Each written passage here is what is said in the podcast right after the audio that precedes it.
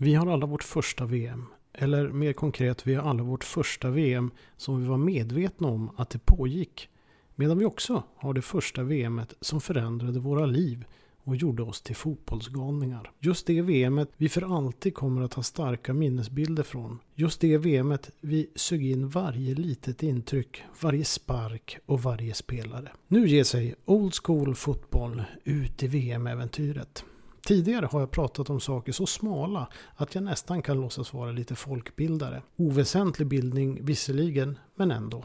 VM handlar inte om folkbildning. Det är något alla kan och alla media skildrar. Det mest bevakade evenemanget av alla, Mello inkluderad. Jag hoppas ur ett personligt perspektiv finna det smala i det breda, men sannolikt är det ett omöjligt uppdrag. Så varför inte?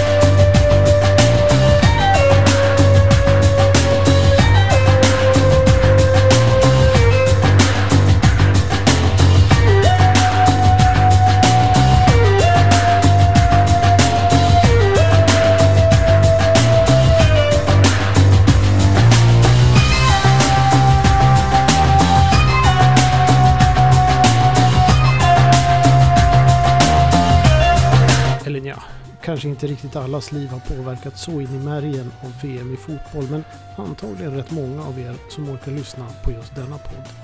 Mitt första VM jag insåg pågick, det var 1974 från vilket jag knappt minns något förutom att vi var på semester på Gotland och pappa nog kollade på någon match, tror jag i alla fall. Däremot minns jag kaninerna utanför stugan där vi bodde. Men inte att det också skulle bli ett ödesår för pappa, mig och faktiskt för svensk fotboll. Det VM jag för alltid kommer att leva i däremot, mitt VM.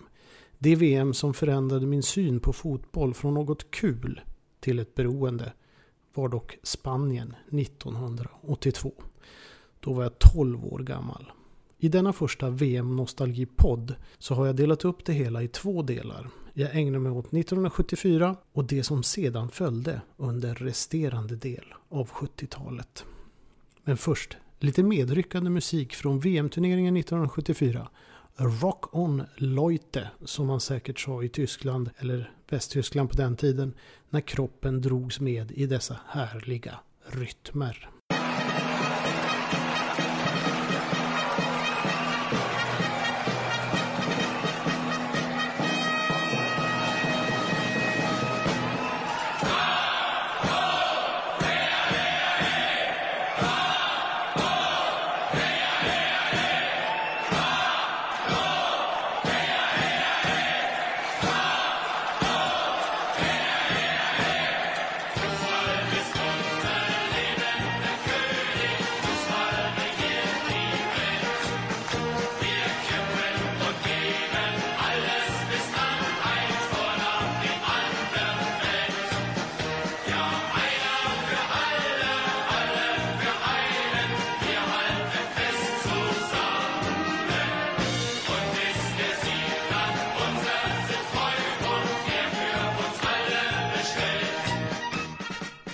Fyra år gammal.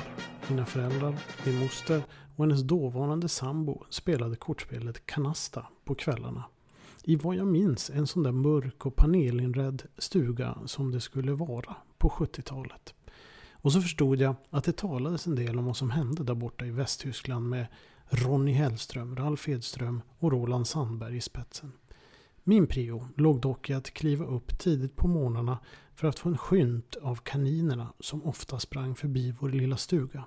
Lyckligt ovetande njöt jag av att få sitta på en stubbe iförd pyjamas och bara spana medan omvärlden kröp allt närmare.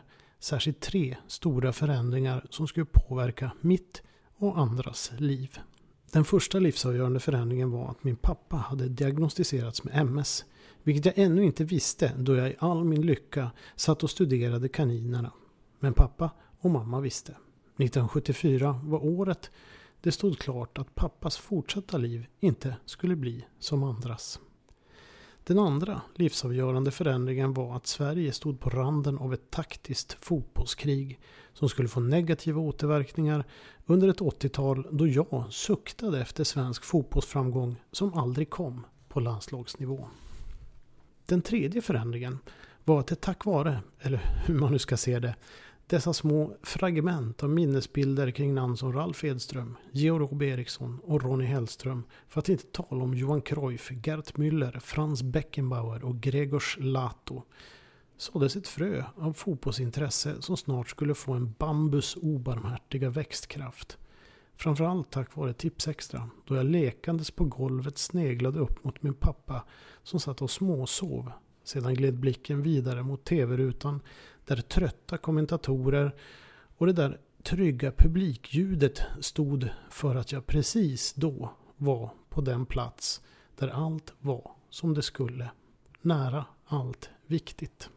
Ni lyssnar på Old School Fotbolls VM-nostalgi och jag heter Per Malmqvist Stolt och kommer tjata en del om glädjeåret, ödesåret och fotbollsåret 1974 och starten på en av de mest infekterade striderna i svensk fotboll samt påföljande landslagsmisslyckanden. Nej, nu börjar kroppen längta tillbaka efter rytmerna. Vi tar den igen. Rock on, Leute!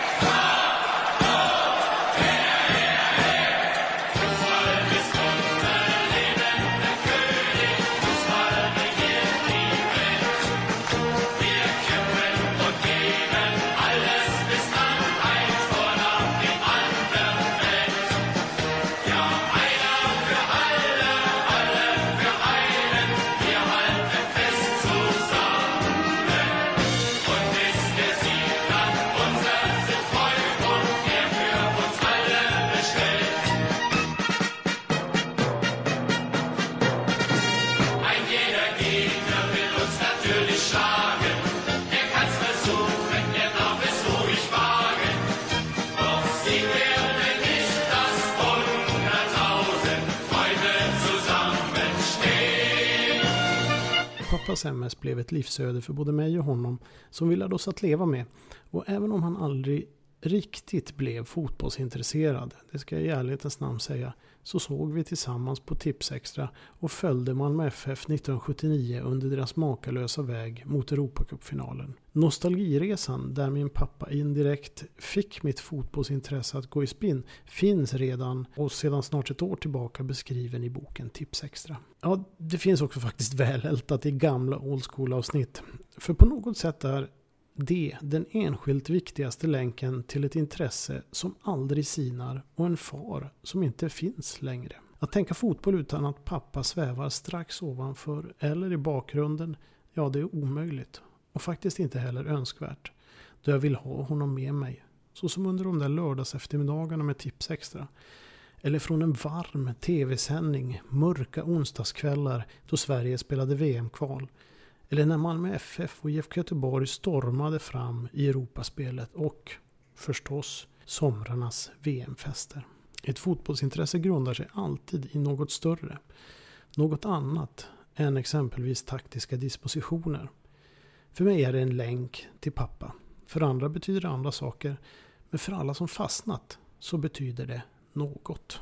Då var det nog värre med den svenska taktiska striden. Som faktiskt tog ifrån mig mina två viktigaste VM-slutspel. Jag är lite bitter ska jag erkänna. Nämligen 1982 och 1986 under en tid då mitt fotbollsintresse var så intensivt att det nog fanns en diagnos för det hela. Men dåvarande förbundskaptenen Lars Laban Arnarsson lyckades aldrig få med Sverige på dessa fester och problemens orsak finner vi delvis under 70-talet. Den hårda fostran med VM utan Sveriges deltagare innebär dessutom att jag än idag känner mig lite tvehågsen till VM-slutspel där Sverige är med. Jag kan till och med tycka att det är lite störande. När vi åker ur gruppspel eller åttondelsfinal så blir besvikelsen så pass stor att det känns aldrig lika kul att vända på perspektivet och följa de övriga lagens framfart. Eller som när vi tog tredje pris 1994. Den turneringen är för övrigt nästan utraderad från mitt fotbollsminne. Allt handlade om Sverige. Mina bästa VM är nog faktiskt det där Sverige inte var med. Jag gick in i turneringen med tabellbitarens alltid osvikliga entusiasm. Utan nervositet. Förutom att jag alltid ville att det skulle gå bra för England. Vilket jag i och för sig har gett upp på senare år. Framförallt efter 1986 då besvikelsen var, besvikelsen var så enorm. Då hade de ett fantastiskt lag. Dessutom är många av mina favoritspelare. Men så hade vi Guds hand och även det där fantastiska solomålet av Maradona. Men mer om det i en senare podd under VM. Men när man såg ett VM utan Sverige så kunde man ta sig an helheten med frustande lust. Nu är det dock som det är. Sverige är med och det är bara att gilla läget. Men låt oss nu be oss tillbaka till 1973 och ett snötäckt Gelsenkirchen. Den relativt nya förbundskaptenen Georg Obe Eriksson hade haft ett tufft VM-kval präglat av små marginaler och nu skulle allt dessutom avgöras i en och samma omspelsmatch, eller en särspelsmatch, mot Österrike i tyska Gelsenkirchen. Ut till eh, Krankel, den nya unge, och så till Gran. Och Gran boll för Sandberg, springa på Sandberg, chansen på att Röstheden ska missa nicken, men går fram till Kindvall. Kindvall ut med boll till Sandberg som skjuter där! Boll i mål! Bollen i mål! Sverige leder med 1-0! Åh, vilken passning av Kindvall och vilket mål av Sandberg! Bosse har lagt bollen till rätta. Rettensteiner i blåa byxor. Röd tröja står på linjen. Bosse tar ganska lång sats. Så sätter han händerna mot knäna, så blåser Glöckner, så kommer Bosse fram där. Så bräser han bollen i mål!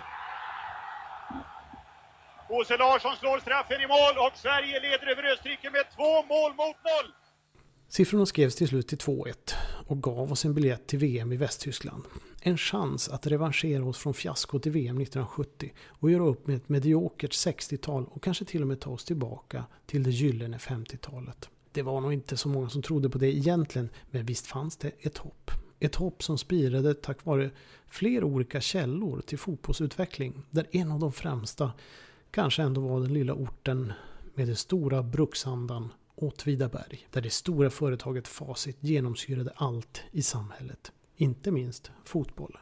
Åtvidabergs FF tog sig i slutet av 60-talet upp i Allsvenskan. Undan för undan hade man från början av decenniet byggt ett lag med lysande begåvningar. Till en början anfört av en av hjältarna från förr, Bengt Julle Gustafsson. I och med att man vann division 2 1967 och därmed återtog steget upp i Allsvenskan var man redo för stordåd. Och inte minst tack vare ännu en person, nämligen den värvningsansvarige Lasse Spjuts idoga resande land och rike runt i syfte att prata med föräldrar till lovande spelare som erbjöds jobb på Facit och en framtid i Åtvidabergs FF. Två cupsegrar 1970 och 1971 samt två allsvenska segrar, det vill säga SM-guld 1972 och 1973. Men framförallt skapade man hopp på Europanivå. Säsongen 1971-72 slog man ut mäktiga Chelsea ur cupvinnarcupen.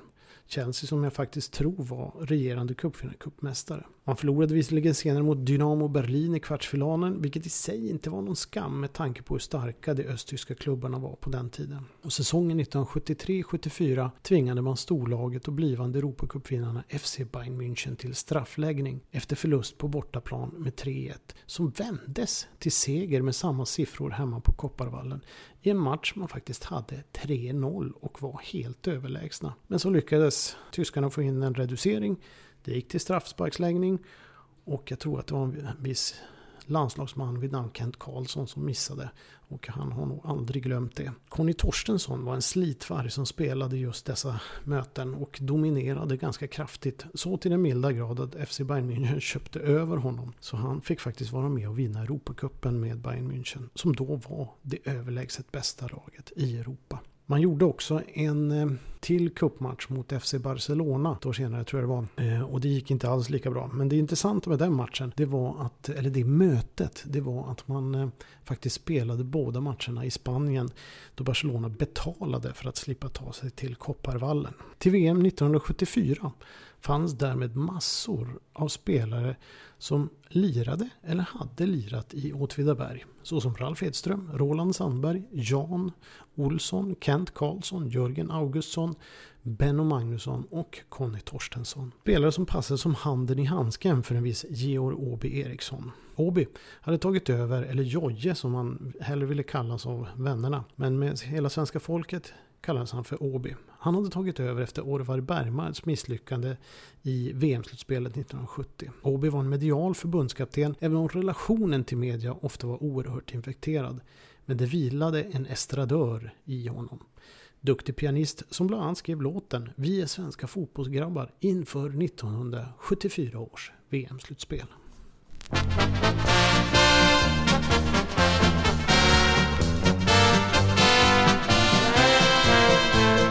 Vi är svenska fotbollsgrabbar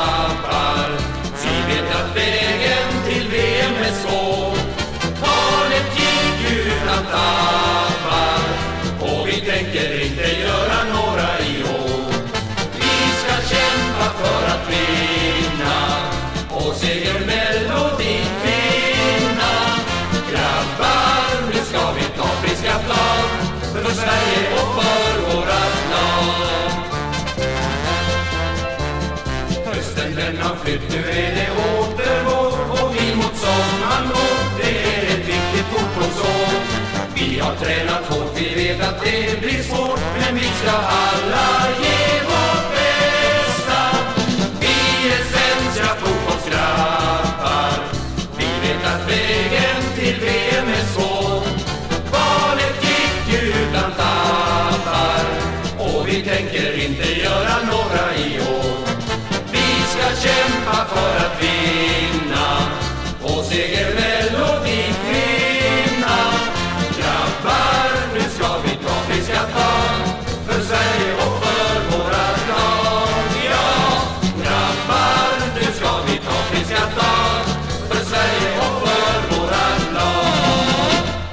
Åby förespråkade även vikten av fotboll som underhållning, något som Åtvidabergs FF stod för och idealet var nog det segerrika IFK Norrköping som Åby själv spelade i på 40 och 50-talet. Taktiskt var han kanske inte särskilt driven eller knappt intresserad egentligen. Hans förmåga bestod i att sätta ihop rätt kombination av spelare som sedan själva skulle diktera och styra varandra i den riktning som Åby och publiken önskade. Dessutom hade han en assisterande förbundskapten vid namn Lars Laban Andersson. Laban, som var anställd på fotbollsförbundet och fundamentalistisk förespråkare av den mer underhållande tyska fotbollsstilen. Han strävade också alltid att etablera den här typen av fotboll som taktisk dogm får man faktiskt säga inom svensk fotboll. Något som sen skulle leda till problem. Väl på plats i Västtyskland började dock allt falla på plats. Åby hade dragit lärdom av 1970 års misslyckande där flertalet bänkade spelare surade och den dåvarande förbundskaptenen Orvar Bergmark tycktes inte riktigt veta vilka som var hans första val på plan. En infekterad stämning spred sig i truppen. Åby beslutade sig därmed för att 1974 vara tydlig mot sina spelare i avseende vilka som var tänkta att starta och vilka som skulle backa upp. Något han lyckas med då det rådde en mycket god stämning under hela VM. Lägg där till att login var betydligt bättre i Västtyskland än i VM 1970. I VM 1970 i Mexiko så trodde man sig ha bokat ett lyxhotell där man hade spelat för-VM. Men det visade sig när man kom dit att man inte hade hunnit boka det igen från förbundets sida. Istället så hade Italien, som man mötte i gruppspelet, lagt beslag på hela hotellet. Istället fick svenska landslaget flytta ut till ett gammalt ålderdomshem som låg flera mil utanför och det var 20 minuter till varje typ av aktivitet inklusive att äta mat. På det ålderdomshemmet fanns dessutom endast en gammal tandläkarstol och ett biljardbord som underhållning. Åby gav också spelarna stor frihet under ansvar när de hade tid över, vilket bland annat det tyska laget skådade med avundsjuka då de i princip hölls inlåsta. Efter 0-0 mot Bulgarien och samma siffror mot blivande silvermedaljörerna Holland låg optimismen i luften. Särskilt efter det oavgjorda resultatet mot holländarna. Det imponerade rejält, där man dessutom höll nollan. En oerhörd bedrift mot ett av världens bästa VM-lag genom tiderna. Målvakten Ronnie Hellström tyckte nog att Sverige till och med borde ha vunnit mot totalfotbollskonstnärerna då både Inge Eiderstedt och Roland Sandberg hade fina chanser. Det är dessutom en match som gått till historien eftersom det var då Johan Cruyff för första gången gjorde sin berömda Cruyff-fint eller Cruyff-snurr, hur man nu vill kalla det. Det blev Jan Lill-Janne Olsson som utsattes för detta konststycke när han bara skulle ta bollen av kalendern och plötsligt så var den bara borta och Cruyff hade vänt åt ett annat håll. Gruppspelet avslutades med en glänsande seger med 3-0 mot Uruguay. Ralf Edström satte två bollar i nät och Roland Sandberg en. Något som tydligen överraskade även förbundet som inte bokat hotell för fler nätter än så länge på gruppspelet pågick. Men Sverige var ju i semifinalspel som skulle avgöras i en ny grupp bestående av Polen, Västtyskland och Jugoslavien tillsammans med Sverige. Ettan tog sig till final tvåan till match om tredje pris. Anfallarna Ralf Edström och Roland Sandberg var i kanonform. Bosse Larsson styrde i mittens rike medan Björn Nordqvist tog hand om försvaret och målvakten Ronny Hellström visade sig vara en av världens bästa. Sedan fanns där Conny Torstensson som jobbade outtröttligt, men också Ove Gran, Björn Andersson, Kent Karlsson och Ove Kindvall, den gamle storspelaren som en gång avgjort en Europacupfinal för Feyenoord. För att nämna några i en trupp som i efterhand får ses som en av de allra bästa svenska trupperna genom tiden. Så låt oss ta truppen i sin helhet. Nummer ett målvakt Ronny Hellström, 25 år från Hammarby IF. Nummer två försvarare Jan eh, Lill-Janne Olsson, 32 år från Åtvidabergs FF. Nummer tre försvarare Kent Karlsson, 28 år, Åtvidabergs FF. Nummer fyra Björn Nordqvist, försvarare, 31 år, PSV Eindhoven. Nummer 5, Björn Andersson, försvarare. Eh, 22 år gammal blott. Östers IF. Sedermera FC Bayern München. Nummer 6, mittfältare Ove Gran. 31 år gammal, Grasshoppers. Nummer 7, Bo Bosse Larsson. 30 år gammal, Malmö FF. Nummer 8, Conny Torstensson mittfältare, 24 år gammal FC Bayern München. Nummer 9, Ove Kinnvall forward, 31 år gammal IFK Norrköping. Nummer 10, Ralf Edström forward, 21 år gammal PSV Eindhoven. Nummer 11, Roland Sandberg, 27 år gammal forward sa jag kanske och han kom från FC Kaiserslautern. Nummer 12, målvakt Sven-Gunnar Larsson. 34 år gammal Örebro SK. Nummer 13 försvarare Roland Grip 33 år gammal, IK Sirius. Nummer 14, mittfältare Staffan Tapper, 25 år gammal, Malmö FF. Nummer 15, mittfältare Benno Magnusson, 21 år gammal, FC Kaiserslautern. Nummer 16 mittfältare Inge Eiderstedt, 27 år gammal, Östers IF. Nummer 17 målvakt Göran Hagberg, 26 år, Östers IF. Nummer 18 försvarare Jörgen Augustsson, 21 år, Åtvidabergs FF. Nummer 19 mittfältare Claes Kronqvist, 29 år, Landskrona Borgs. Nummer 20 mittfältare Sven Lindman, 32 år, Djurgårdens IF. Och nummer 21 mittfältare Örjan Persson, 31 år, Örgryte IS. Och nummer 22, mittfältare eller också forward. Thomas Ahlström, 21 år, IF Elfsborg. Allt avgjordes dock i den första matchen mot Polen på grund av ett mål av turneringens skyttekung Gregor Zlato. Eh, Sverige gjorde sin kanske spelmässigt bästa match under turneringen men lyckades inte sätta dit chanserna. Framförallt ett läge som gått till historien är straffsparken. Normalt sett skulle vår store dirigent Bosse Larsson klivit fram för att ta 11 metersparken. Det var ju han som satte straffen i en avgörande särspelsmatch mot Österrike i Gelsenkirchen. Visserligen hade han fått en sanslös felträff i en straffspark i en landskamp mot Schweiz nyligen. Men att Åby tappat förtroende för den spelare som man alltid skrev ner först i laguppställningen, det kändes lite märkligt. Istället klev en annan Malmöpåg fram i form av Staffan Tapper. Straffen, den var inte usel, men den lite udda och skickliga målvakten Jan Tomaszewski kastade sig åt rätt håll och resten är en historia som till och med dagens ungdom nog har koll på. Tapper blev för evigt syndabock under namnet Straffan Tapper eller Tappan Straffen. Allt i en match där han faktiskt var riktigt bra. Det krävdes därmed en bragd mot värdlandet Västtyskland. Under uppladdningen gick tyska tidningar hårt åt Bosse Larssons utseende som kanske inte var direkt Beckhamskt. Och det här får nog anses vara en riktigt publicistiskt lågvattenmärke. Men de gjorde allt för de började bli lite rädda för, för svenskarna. Det var ett Västtyskland med stjärnor som Paul Breitner, Franz Beckenbauer, Uli Hoeneß, Bertie Vogts, Sepp Maier, Rainer Bornhoff, Wolfgang Overath och Gert Müller. Men vi hade ju Edström, Sandberg, Larsson, eller Bosse som de flesta kommentatorer sa. Jag har hört påfallande många kommentatorer säga Sandberg till Edström. Bosse har bollen. Bosse spelar vidare. Av någon anledning så kallade man honom väldigt ofta för just Bosse. Sen fanns ju Ronny Hellström och mittfältsgiganten Björn Nordqvist. Vi förstod då att dessa herrar också var stora stjärnor så som många av 1994-generationen skulle bli efter VMet och under VMet framförallt. Sverige gjorde också 1-0 på en fullkomligt magnifik volley av Ralf Hedström. Ett stycke svensk kommentatorshistoria skapades när Bengt Grive undrade vad klockan var.